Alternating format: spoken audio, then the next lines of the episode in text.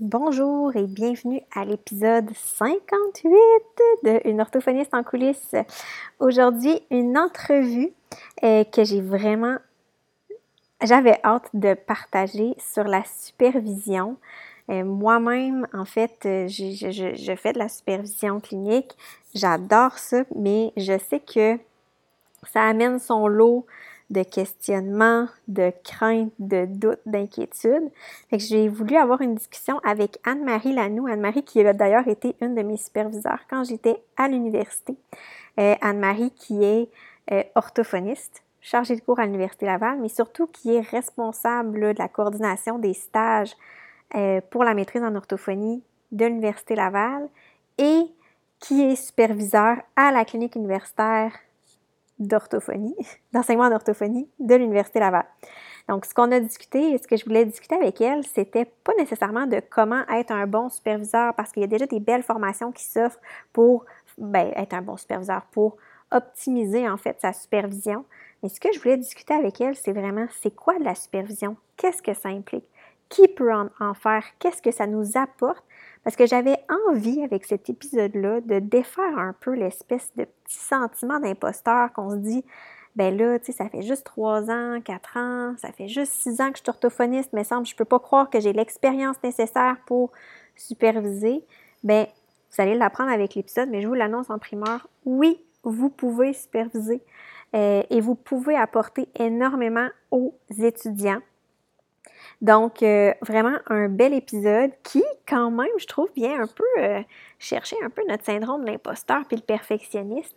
Puis, si jamais, après avoir écouté cet épisode-là, vous avez d'autres questions sur la supervision, ça vous intéresse, mais vous voulez vous informer davantage, allez dans la description de l'épisode. Je vous ai mis le lien pour chacune des universités là, qui sont le plus, je dirais, euh, fréquentées pour l'orthophonie au Québec. Donc, Université Laval, l'Université du Québec à Trois-Rivières, l'Université de Montréal et l'Université d'Ottawa, où vous allez pouvoir avoir accès non seulement un peu aux détails de ce que ça implique, la supervision dans chacun de ces programmes-là, bien, en fait, par rapport à chacun de, ces institutions-là, et des contacts pour pouvoir contacter si vous êtes intéressé là, euh, vous-même à offrir de la supervision.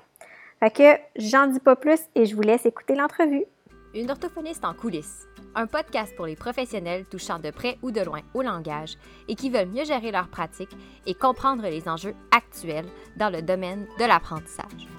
Je suis Marie-Philippe Prodry, une orthophoniste québécoise passionnée et ambitieuse, œuvrant au privé depuis 2015. Je vous partage ici mes réflexions, mes découvertes, ainsi que mes discussions avec d'autres spécialistes du milieu. Mon but?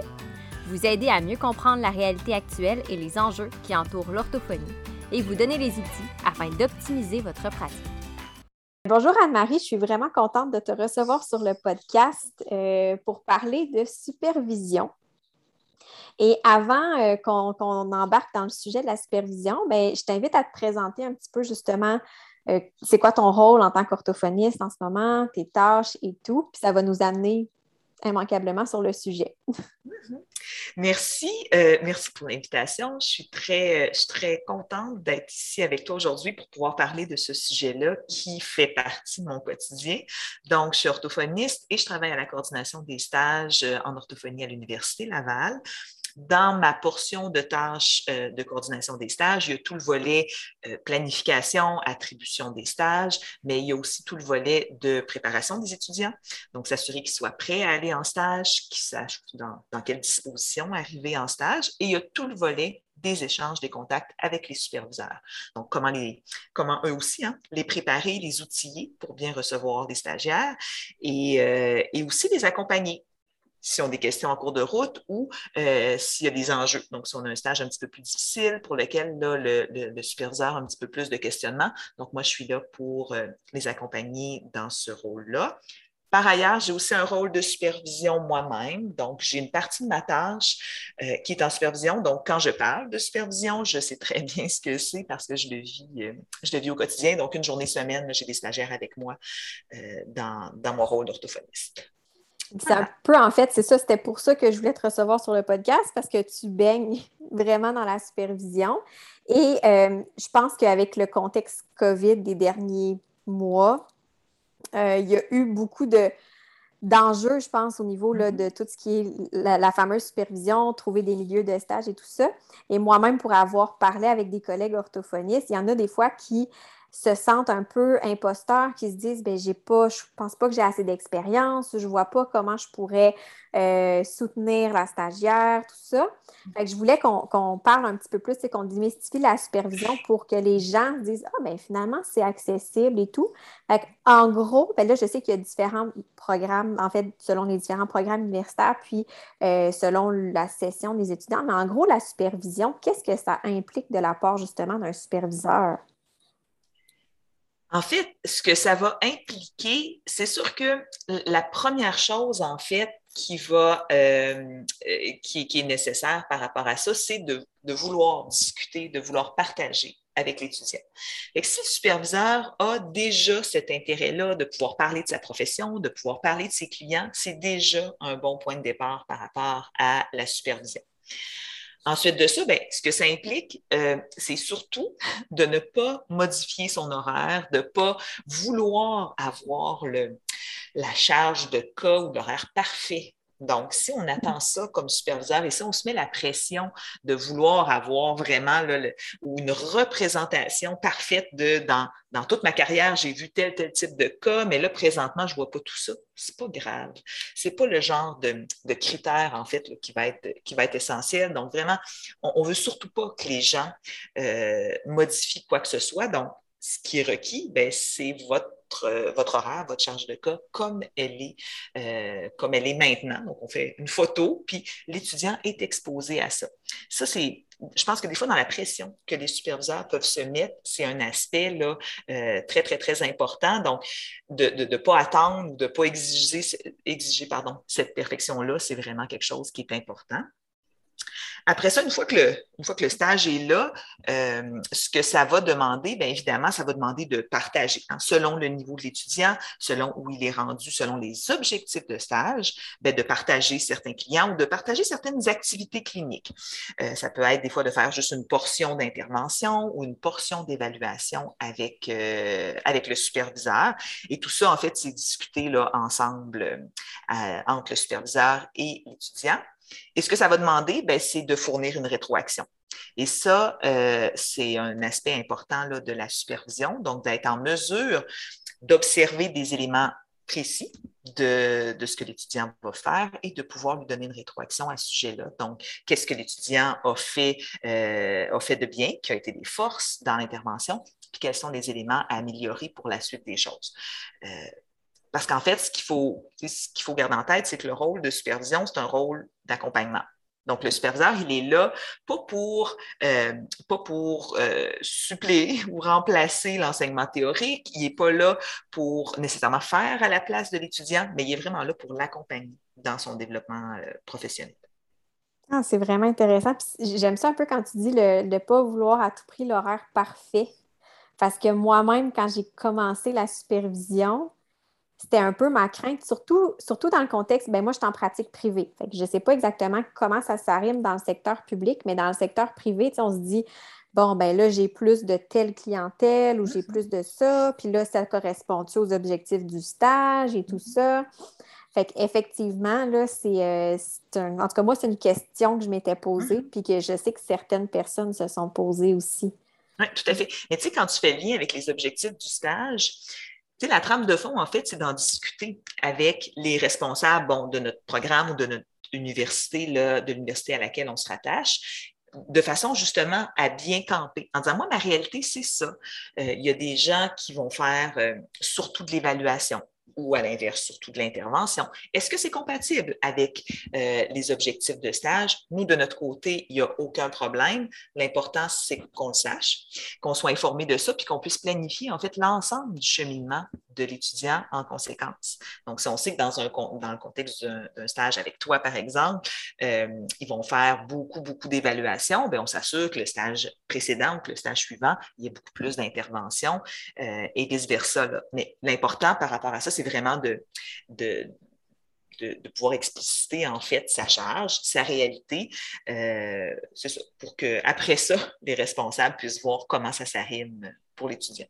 Ah, mais c'est intéressant, c'est vrai, j'avais pas pensé à cette, cette optique-là, comme tu dis, que ça s'inscrit dans un continuum. Mm-hmm. nous, on, se voit, moi, mon contexte, mais c'est vrai que moi-même, j'ai jamais pensé que, ah, ben oui, c'est vrai, tu sais, l'étudiante, elle a peut-être fait un autre stage dans un autre, euh, un autre contexte, puis là, ça mm-hmm. vient mon milieu vient compléter. C'est vrai, j'avais pas pensé à ça, je trouve ça intéressant. Oui, ben, en fait, ce que j'allais ajouter par rapport à ça, c'est l'importance, en fait, de donner des infos précises sur notre contexte de pratique.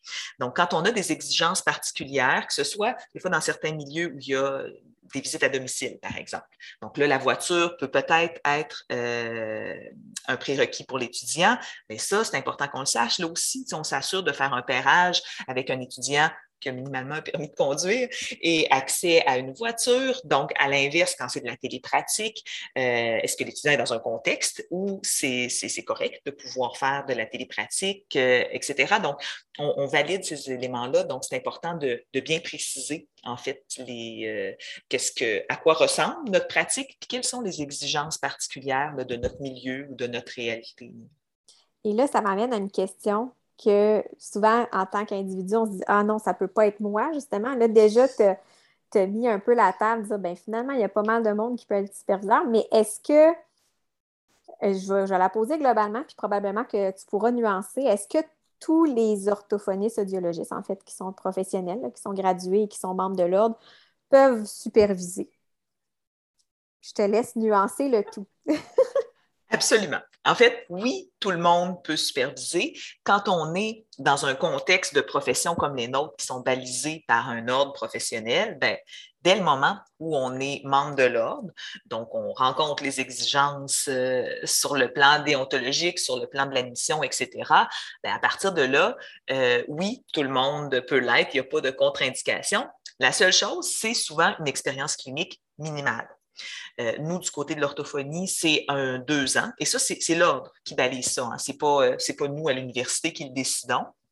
Donc, nous, euh, c'est deux ans pour tous les stages. Selon d'autres ordres professionnels, ça peut varier de un à trois ans selon les types de stages. Donc, si c'est un stage plus d'observation versus un stage terminal, etc. Fait ça, avec cette cette expérience minimale-là. Euh, pour le reste, euh, c'est ça, tout le, monde, tout le monde peut le faire. Je, le disais d'entrée de jeu tout à l'heure, hein, pour moi, une des, des, choses qui est essentielle par rapport à ça, c'est l'intérêt. L'intérêt à pouvoir, à vouloir partager sa profession, à vouloir discuter avec l'étudiant, euh, de vouloir faire, euh, de vouloir échanger avec l'étudiant au sujet de nos cas, au sujet de notre profession. À partir de ce moment-là, vraiment, il n'y a pas, pas d'autres exigences par rapport à, la supervision. Puis comme je le disais, les, contextes de pratique ou les particularités de la pratique de chacun, ça, ce n'est pas une contrainte. Euh, même si la pratique est très particulière ou même si c'est quelque chose qui est très novateur, il n'y a pas euh, à cet égard-là de, de, contraintes ou de limites dans ce qu'on euh, qu'on peut faire. Ah, c'est vraiment intéressant, c'est ça. Bon, il y a le deux ans, mais je trouve ça bien parce que mm-hmm. des fois, on se dit, Ouais, j'ai juste cinq ans. Peut-être quand je vais avoir 10 ans d'expérience, ça va être là, je vais avoir du bagage pour la peine, puis je vais pouvoir amener quelque chose aux étudiants. Puis, euh, effectivement, comme tu dis, le contexte, des fois, on se dit un peu, c'est le contexte idéal où on se crée un peu une espèce de, de vision de ce que devrait être la supervision aussi, selon peut-être notre expérience qu'on a eue nous-mêmes en tant que stagiaire par le passé. Et je trouve ça intéressant que dans le fond, le seul critère, c'est de deux ans d'expérience. Puis encore deux ans, des fois, les gens sont comme ah, j'ai juste deux, trois ans. Ben, c'est déjà suffisant. Ben, c'est déjà suffisant. Et une des choses, souvent, c'est ce que les gens ne réalisent pas, c'est en fait, c'est tout ce qui se développe dans ces premières années de pratique-là.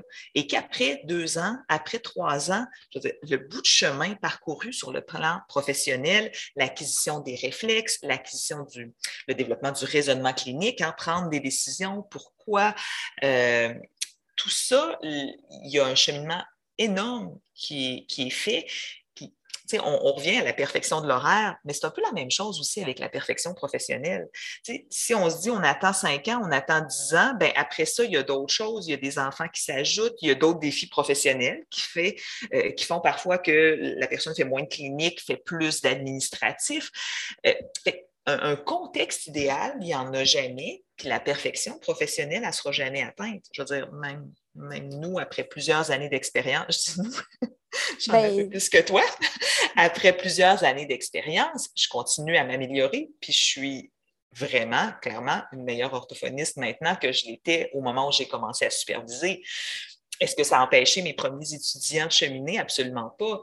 Mais ils ont été exposés à ma pratique à ce moment-là comme elle était, alors que les étudiants maintenant ben, ont accès à un modèle enrichi, mais, mais il n'y a pas de bonne ou de mauvaise réponse par rapport à ça. Puis c'est vraiment dans, c'est ça, l'attente de la perfection fait que c'est clair qu'on va toujours repousser. Puis c'est c'est comme ça pour plein de choses aussi dans notre vie. Hein.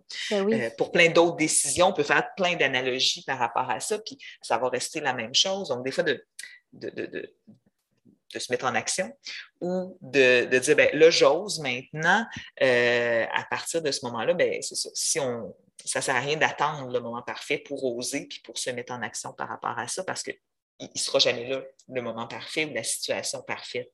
Non, c'est ça, il est comme toujours repoussé. Tu sais, même moi, c'est ça. Tu sais, quand j'ai commencé, je me disais, ah, quand ça va faire cinq ans que je vais être orthophoniste, oh mon Dieu, je vais être rendue, tu sais, solide, je me poserai plus de questions. Tout ben là, ça fait six ans, puis je confirme que je m'en pose encore.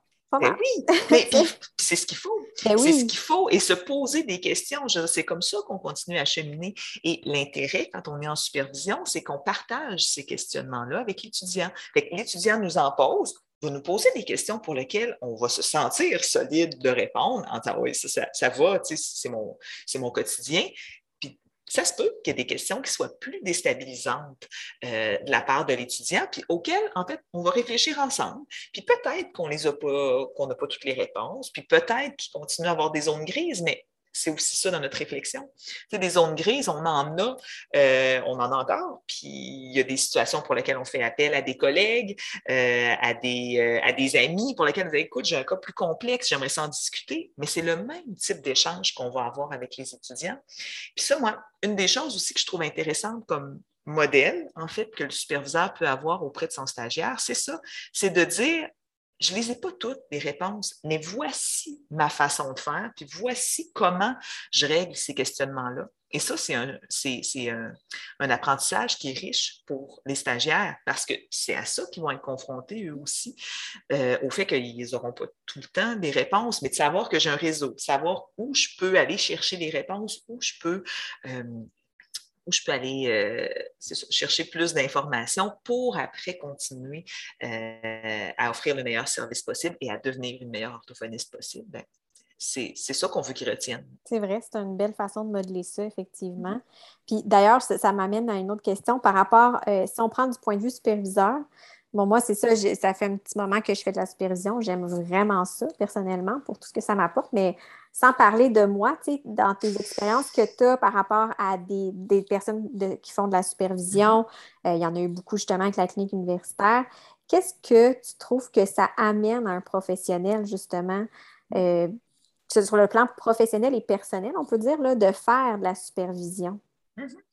Mais tu sais, on, en lien avec ce qu'on disait là, euh, précédemment, le fait que les, étudiants posent souvent des questions qui vont, être, euh, qui vont être intéressantes, qui vont être pertinentes, c'est super intéressant pour la réflexion du, euh, du, professionnel qui va comme devoir en fait exposer son raisonnement clinique. Hein, qu'est-ce que au fil de notre expérience, il y a des choses qu'on va développer en termes de réflexes et tout ça, mais là, de, de l'expliquer, de dire, ben, OK, pourquoi j'ai fait telle chose, pourquoi j'ai pris telle décision, euh, quelles sont les hypothèses que j'ai éliminées hein, déjà pour en venir à cette conclusion-là? Et ça, de pouvoir l'expliciter, souvent, en fait, les gens vont prendre conscience, on disait tantôt, de, ce chemin-là, en fait, parcouru, puis de ce qu'ils ont acquis, justement, comme expérience, alors que quand tu es là-dedans tout seul, tu ne mesures pas, mais le fait d'en discuter avec l'étudiant, ça t'amène vraiment à dire, ben, je sens que j'ai confiance en moi. Je sens finalement que je l'ai, cette solidité-là, que, que je ne me serais peut-être pas tant que j'étais toute seule euh, dans mon bureau. Une des choses pour moi qui est un incontournable aussi dans les avantages de la supervision, c'est vraiment le volet de mise à jour, d'accès en fait à des données récentes. Donc, les étudiants, dans leur cours, c'est ça qu'ils apprennent. Ils apprennent les, euh, ce qu'il y a, euh, ce qu'il y a, les dernières données de recherche, euh, ce qui se fait de mieux, ce qui se fait vraiment à la fine pointe. Et après ça, le superviseur, de cette façon-là, devient au courant parce que, en lien avec le partage, en lien avec la discussion avec le stagiaire, ben, il a accès à ces informations-là. Et ça, c'est vraiment intéressant parce que on le sait dans les faits, euh, quand on est en clinique, ben, dans notre, au jour le jour, on a peu de temps pour faire des lectures. C'est très beau hein, en théorie de vouloir le faire, mais dans les faits, le temps manque. Euh, une fois qu'on a vu nos clients, fait tout le volet indirect, notre rédaction, etc. Fait que le fait d'avoir accès à cette information-là, euh, je vais pré-mâché. Donc, déjà, en fait, assimilé par l'étudiant, déjà analysé, moi, c'est vraiment, je trouve que c'est vraiment un plus. Puis, ça va être la même chose avec des fois des, tests, donc d'avoir accès à un test récent, euh, à du matériel d'intervention et tout ça. Donc, euh, ça, je trouve que comme superviseur, c'est vraiment, euh, vraiment une richesse de, pouvoir accéder à ces éléments-là. Puis, tu n'empêche que sur le plan personnel, hein, tu as abordé aussi cet aspect-là, tu le fait de contribuer à la relève, le fait de donner au suivant, c'est aussi une partie importante parce que, je veux dire, chacun d'entre nous, comme on est dans des domaines professionnels, ben, on en a eu des gens qui se sont impliqués dans notre supervision. Fait que le fait de le faire à notre tour, c'est quand même, euh, ça fait partie du profil gratifiant puis des avantages là, euh, du superviseur. Euh, puis peut-être, en fait, dernière chose aussi, qui, pour certaines personnes, en fait, peut être des fois un incitatif, c'est des fois la reconnaissance par certains ordres professionnels euh, d'heures de formation continue. Donc, en lien avec la supervision, parce qu'on le disait, parce que ça permet d'être à jour, ça nous permet d'avoir accès à des données récentes, bien, plusieurs ordres professionnels vont reconnaître la supervision comme, puis il y a des équivalences, donc tant de jours de supervision peut correspondre à tant d'heures euh, reconnues dans un portfolio. Donc, ça, ça peut être, ça peut être un avantage assez intéressant pour, euh, pour les superviseurs. Surtout que maintenant, en orthophonie, avec l'ordre, on est rendu avec un nombre minimum là, mmh. Euh, mmh. obligatoire. Mmh. c'est vrai, je n'avais pas vu cet aspect-là, mais je t'écoutais parler, je me disais, c'est effectivement, moi, de mon côté, c'est pas mal tous les, les, bénéfices que je retire de, comme superviseur. Là. Des fois, on, on, se fait poser une question, puis on répond, puis moi-même, je me principe, puis ah, ben oui, j'ai ce raisonnement-là. Puis c'est vrai que jamais, quand on est dans, l'action, on s'arrête pour se poser la question ou un peu le même principe, tu sais, c'est euh, quand tu disais tantôt là, que euh, ça fait qu'on n'a pas toutes les réponses, il faut être honnête aussi. Des fois, là, quand justement l'étudiant arrive avec une nouvelle donnée de recherche que nous, on n'a pas connue, en tout cas, moi, personnellement, je trouve que ça nourrit ma curiosité intellectuelle aussi parce que j'aurais peut-être pas entendu parler de cet élément-là. Fait que là, ah, ben, je vais aller m'informer un petit peu plus. Puis, euh, des fois, on voit ça. Tu sais, je sais que pour avoir parlé avec certaines personnes, il y en a qui disent oui, mais c'est quand même du temps qu'il faut que je prenne, tu sais, pour discuter avec le, le, stagiaire. Mais c'est tellement, c'est ça, c'est tellement du temps mm-hmm. qui, qui est riche. Puis, je trouve que ça nous sort un petit peu de notre quotidien, justement, d'intervention, évaluation. On prend une pause, on discute, on réfléchit. Ça fait du bien, là. En tout cas, moi, ça me fait du bien. Oui, tu as, tout à fait raison. Puis, on peut pas cacher que ça va prendre du temps, puis on peut pas nier en fait euh, cet élément-là. Mais d'autre part, il faut aussi voir dans certains contextes les bénéfices euh, collatéraux de ça. Je veux dire, l'étudiant, il va en faire des choses. on va prendre du temps de discussion, oui, mais l'étudiant, si par exemple, dans le contexte d'un, de, premier stage ou d'un stage plus court, ben, s'il rédige une note de thérapie, euh, si c'est lui qui réfléchit à une activité d'intervention, ben, c'est sûr que ça va lui prendre plus de temps que nous, ça nous prendrait. Mais nous, on fait autre chose pendant que l'étudiant réfléchit à ces éléments-là. Donc, il ne faut pas hésiter à déléguer euh, des tâches à l'étudiant, puis même dès le début, même dès les, premiers stages, de façon justement à dire, ben oui, je mets du temps de plus, mais à quelque part, je, me libère aussi de certaines, de certaines tâches plus... Euh, qu'il faudrait faire par ailleurs dans, ce contexte-là.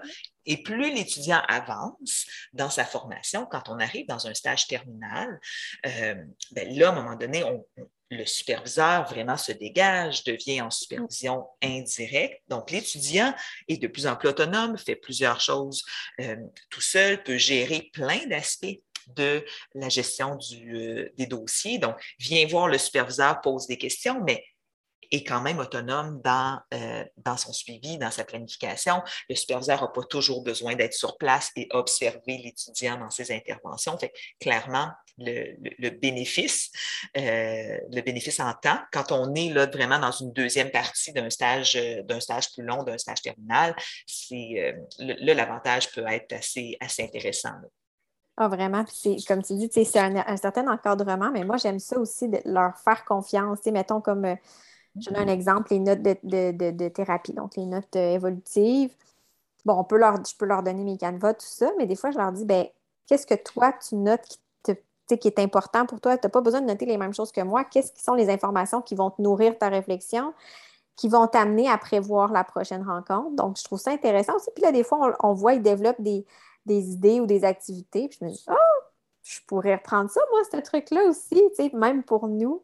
Fait que des fois, de leur laisser aussi cette espèce de, de liberté encadrée, si je peux dire comme ça, bien, ça fait qu'ils peuvent arriver avec des éléments super intéressants pour notre propre pratique. Oui, absolument. Tout à fait. Puis, c'est ça, des fois, dans, des idées, euh, les étudiants peuvent se mettre aussi, dans certains contextes, beaucoup de pression. Fait que, tu arriver avec une activité qui, qui leur a pris un temps fou, mais qui est donc originale et tout ça. Puis après ça, bien, justement, on peut s'en inspirer sans voir, nous, au préalable, mis tout ce temps-là aussi. Fait ça aussi, c'est, euh, ça peut être un avantage. Moi, j'aime bien voir ça comme du donnant-donnant. C'est vraiment ça. Le stagiaire nous apporte énormément. Et là, bon, on a parlé un petit peu d'entrée de jeu les derniers mois étaient un contexte particulièrement, euh, je veux dire, challengeant, pour ne pas mettre d'anglicisme, euh, côté euh, de l'organisation de la supervision, je, devine. Des beaux défis. Ben, en effet. Puis je pense que ça l'a. moi, j'ai trouvé, en tout cas, que ça l'a mis ça l'a fait ressortir encore plus l'importance de la supervision, parce que là, on s'est justement, on s'est ramassé avec des enjeux, bon, des, des milieux qu'il y avait des délestages, il y avait peut-être plus d'orthophonistes qui autrement, auparavant, faisaient de la supervision, euh, la télépratique, euh, des, cliniques qui, justement, ne savaient pas trop au niveau de l'organisation parce qu'on ne connaissait pas trop avec les normes sanitaires, mm-hmm. si j'ai une autre personne dans le local, au niveau de, des mesures et tout. Et euh, c'est ça, donc, la supervision, c'est moi ce que je trouve ça, ça l'a fait ressortir, c'est l'importance de ça. Euh, on, a l'impression, en tout cas, que ben, tu l'as dit un petit peu, mais tu sais, moi je me dis, je suis un superviseur, je suis extérieur euh, à l'université. Je ne suis, pas un enseignant, tout ça, mais ça vient compléter le cursus. En quoi tu considères que la supervision, c'est comme c'est une question, tu la, la, poser, je trouve que c'est y répondre, mais quand même, je vais te laisser, euh, je vais te laisser élaborer, mais la supervision, c'est essentiel. En quoi, ça fait partie d'un tout au niveau de la formation universitaire, pas juste, mettons, de faire de, la, supervision dans le cadre universitaire, mais de sortir de ce milieu-là, en fait.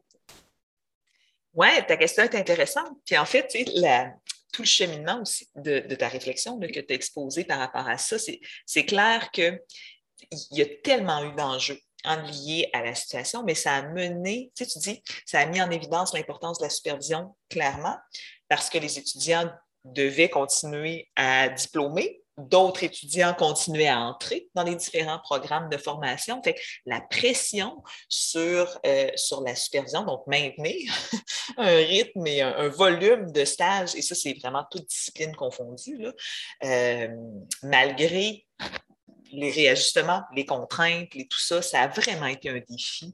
Euh, et en tout cas, moi, je, salue l'implication et la mobilisation des gens, je veux dire comme toi, qui ont accepté de plonger dans ce contexte et dans toute cette insécurité-là, alors que tout le monde était vraiment là, dans, un ajustement euh, très, très significatif. C'est clair que c'est ça. Heureusement qu'on a eu des, euh, partenaires qui ne qui sont pas trop questionnés, en fait, sur, euh, sur tout ça en disant ben, OK, je, comprends que c'est important, il faut le faire, c'est bon. J'ai des clients, je continue à avoir des clients, on va s'organiser pour que ça marche. fait que vraiment, ça a été, ça a été super. Si on revient peut-être à la fin de ta question, moi, des fois, je dis aux, je dis aux, qui sont un peu euh, les yeux et les oreilles de l'université dans le contexte, dans le contexte de leur pratique, de leur clinique. Les, dans nos domaines qui mènent à un accès à une profession, le stage, c'est essentiel. Le stage, ça fait partie de la formation. On ne peut pas le détacher, euh, le détacher de ça. Donc, les étudiants ont besoin de vivre des expériences cliniques réelles. Ils ont besoin d'être préparés à la réalité euh, qu'ils vont devoir affronter sur le marché du travail. Et le rôle de l'université, c'est le rôle théorique, c'est le rôle de leur dire, voici, voici les concepts, euh, voici les notions qui sont importantes, voici qu'est-ce que vous devez faire quand vous devez évaluer un client, quand vous devez faire de l'intervention, quels sont les modèles d'intervention qui sont reconnus, euh, leur montrer à être critique par rapport à tout ça. Euh, donc, ça, c'est le rôle de l'université. Alors, les préparer euh, et, s'assurer qu'ils aient les compétences là, euh, de base pour, pour devenir de bons professionnels, mais le stage, c'est c'est vraiment l'extension de ça en disant, ben, maintenant, comment ces compétences-là s'articulent en contexte réel? Alors là, on n'est plus dans une simulation, on n'est plus dans l'apprentissage théorique, on n'est pas non plus dans la simulation. Et même quand les programmes, on, on l'a vu au cours des 10, 15 dernières années, euh, on, est beaucoup plus concret. Tu sais, les, programmes de formation, puis je veux dire, si je donne l'exemple même de, de, de, physio, d'ergothérapie, c'est la même chose. Donc, des simulations, il y en a de plus en plus. L'utilisation dans les différents centres euh, de formation de mannequins pour que ça soit réel, euh, des mises en situation très concrètes. Donc, tout ça, l'université va, va, le faire pour préparer les étudiants le mieux possible, mais ça reste que c'est de la stimulation. Puis ça reste qu'ils ont besoin d'être en contact euh, réel avec des clients, avec leur famille, euh, et aussi de, pouvoir des fois hein, confronter et, confronter ce qu'ils ont appris, donc les, meilleures pratiques, les notions euh, les plus à jour, mais aussi ce qui se fait en clinique. Puis, parce que des fois, on le sait, on va prendre des décisions qui ne sont pas nécessairement fondées sur des données, mais mais fondée sur notre expérience, sur ce qu'on sait qui va marcher. Et, toute cette balance-là hein, entre les meilleures données, mais aussi la réalité ou l'adaptation au client, ça ne s'apprend pas autrement qu'en contexte de stage. Donc, cet aspect-là, il ne peut pas se faire autrement que dans un contexte réel. Donc, de là, l'importance, en fait, puis pas juste l'importance, en fait, c'est la nécessité des stages, puis de permettre aux étudiants de vivre euh, de, vivre ça, puis de, composer aussi avec les différentes facettes. Hein, quand on pense à appeler, euh, appeler un partenaire dans un autre milieu, être en contact avec la famille du client. Donc, tout ça, euh, ça fait partie aussi des expériences de stage. On n'est pas juste centré sur le client, mais on est centré sur son environnement, sa famille, ses besoins. Donc, euh, c'est vrai. Ça expose, c'est ça.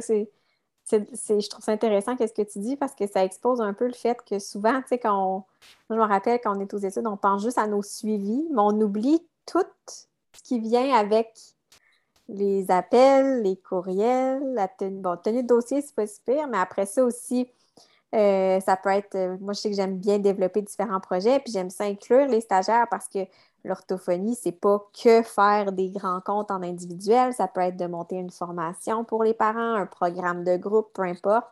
Donc, c'est vrai qu'on pense tout le temps un, un, mais la réalité, c'est beaucoup plus large que ça. Tout à fait. tu sais, même des fois, on a des étudiants, quand ils reviennent de stage, qui nous disent euh, mais là, on l'entend moins parce qu'on prévoit le coup. Mais à un moment donné, les étudiants nous disaient, ben là, la superviseure, euh, elle a tellement de charges de cas qu'elle est obligée de faire du groupe ou de faire, euh, de faire des sous-groupes d'intervention. Est-ce que c'est juste à cause de ça? Est-ce qu'il y a un autre rationnel?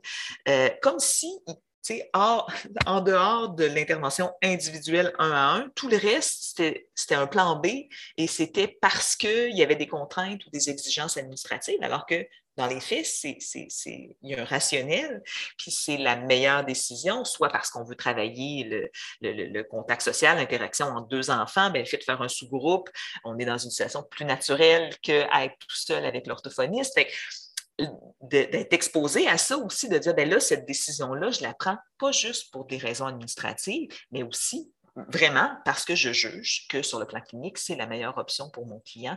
Et que ça, ben, c'est vraiment par le biais des stages qui vont pouvoir là, être, être exposés à ça.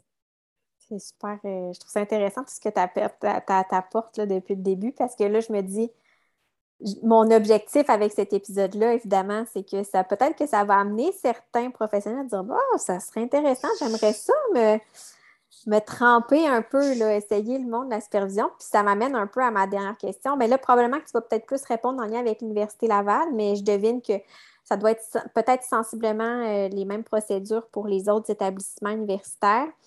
Si, par exemple, j'écoute l'épisode, je me dis OK, bon, je me lance, je, veux, euh, je veux offrir, mettons, ma candidature, entre guillemets, euh, proposer là, mon support comme superviseur. Comment on peut, comment on fait ça, si on veut, là, euh, devenir, faire de la supervision, en fait?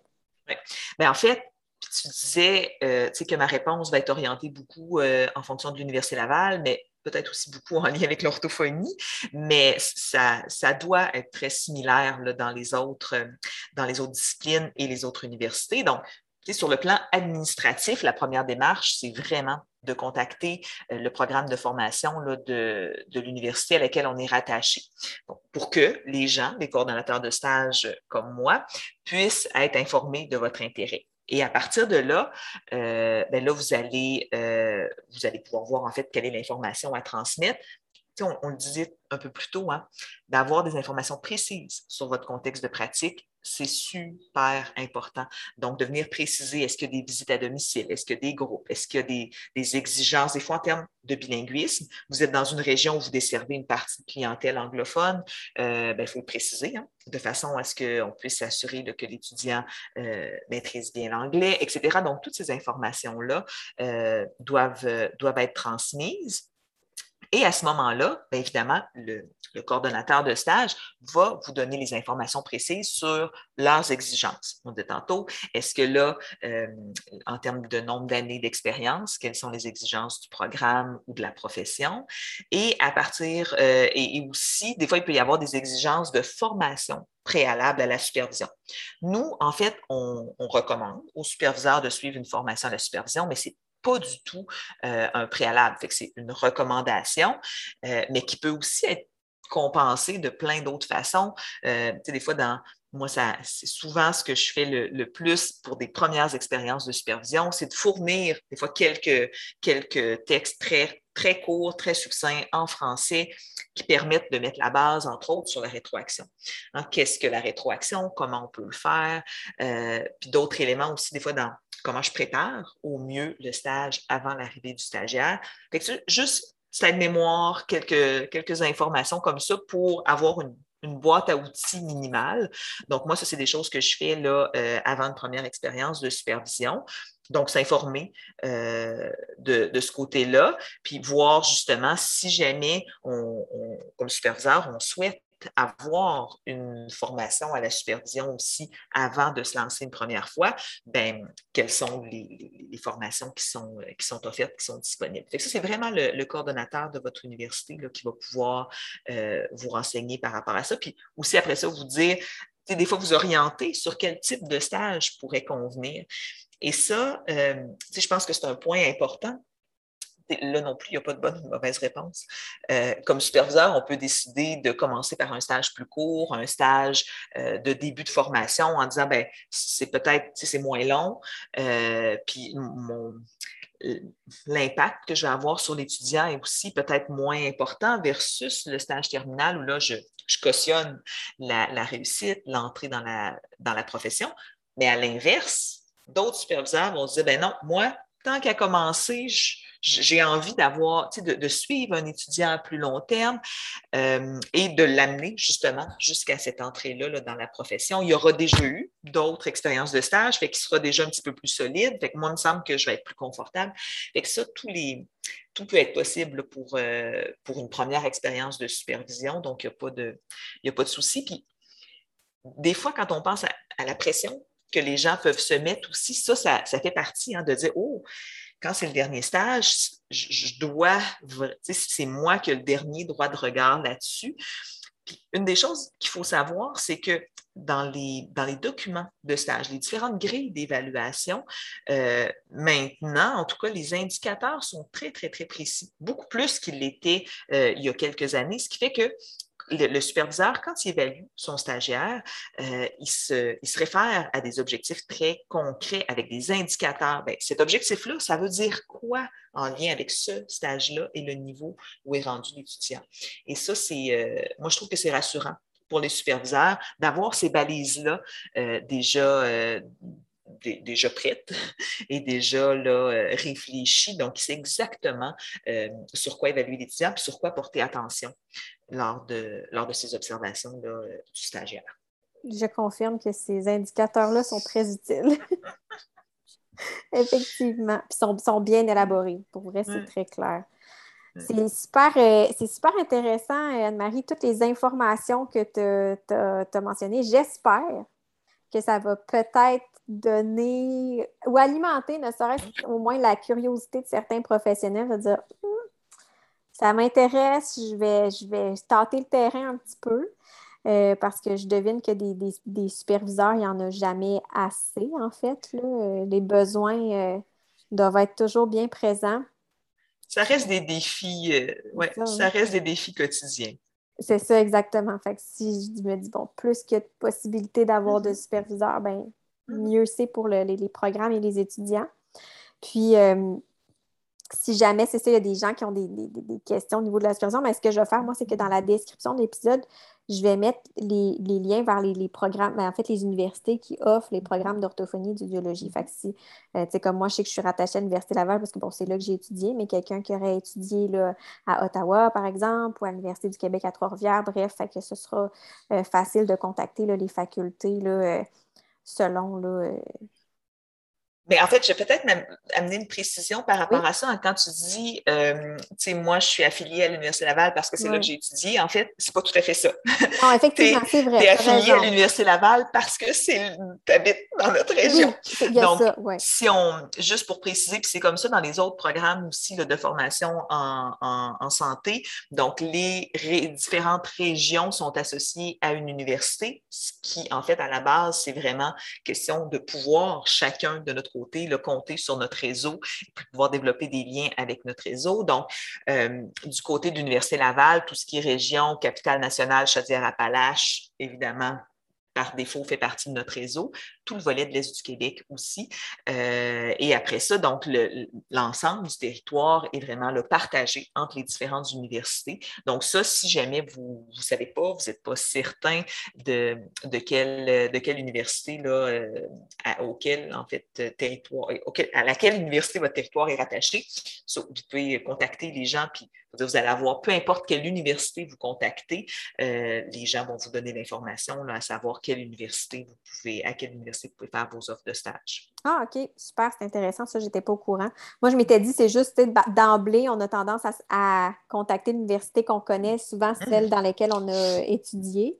Mais effectivement, c'est vrai que probablement si je travaillais euh, dans le secteur de Montréal, ben, je serais peut-être pas affiliée à l'Université Laval à ce moment-là. Euh, c'est ça. Euh, ben, c'est intéressant de savoir que si je contacte, mettons, l'université où j'ai fait mes études, ils vont pouvoir me diriger vers la bonne, euh, la bonne institution. Oui, absolument. Puis moi, ça, moi, j'aime toujours ça quand les étudiantes, nos anciennes étudiantes, peu importe la région où ils sont rendus, je veux qui, me contactent, euh, ça me fait toujours plaisir d'avoir des nouvelles des anciennes étudiantes et tout ça. Donc, euh, puis je les oriente aux besoins là, selon, selon la région. Donc, il n'y a pas de, a pas de souci à avoir. Ah, ben c'est super. Puis, tu sais, ultimement, on travaille tout le monde dans la même direction. C'est l'objectif, puis c'est exactement l'objectif de, ton podcast, c'est de stimuler la supervision. Et après ça, dans à quelle université je vais offrir mon stage, rendu là, c'est comme un, c'est un détail. L'objectif, c'est vraiment de promouvoir la supervision et d'en avoir plus dans l'ensemble des régions. Puis c'est ça qui va être au bénéfice, en fait, des étudiants. Effectivement. Puis moi, je me dis, ça va juste faire grandir, enrichir encore plus aussi la profession d'une certaine façon. Absolument. Bien, merci énormément, euh, Anne-Marie, d'avoir pris ce temps-là pour euh, décortiquer un petit peu plus euh, ce qui était la supervision. Comme je dis, j'espère que ça va peut-être attiser la curiosité ou donner même à certaines personnes l'envie de dire OK, là, je me lance. Et comme, euh, comme on disait, ben là, c'est ça, je vais mettre les différentes universités, puis vous contacterez soit l'université dans le secteur là, mm-hmm. La plus proche, puis ils pourront euh, rediriger à ce moment-là. Ben, merci à toi. C'était vraiment une belle initiative, en fait, de proposer ce sujet-là qui est, qui est fort intéressant. Puis, en fait, c'est ça qui nous concerne tous d'une certaine façon. Donc, vraiment, merci. Puis, au plaisir, peut-être, justement, d'avoir suscité des vocations de supervision. Oui, c'est ce qu'on souhaite. Si vous avez apprécié cet épisode, je vous invite à vous abonner à mon podcast pour ne rien manquer et être avisé lorsque de nouveaux épisodes seront publiés. Je vous invite également à me laisser un commentaire ou même une cote de 5 étoiles peut-être pour me permettre de réaliser ma mission qui est de démocratiser l'orthophonie et tout ce qui entoure les besoins particuliers. En laissant un commentaire ou une note, vous permettez à mon podcast d'être plus visible pour qu'un plus grand nombre de personnes puissent en profiter.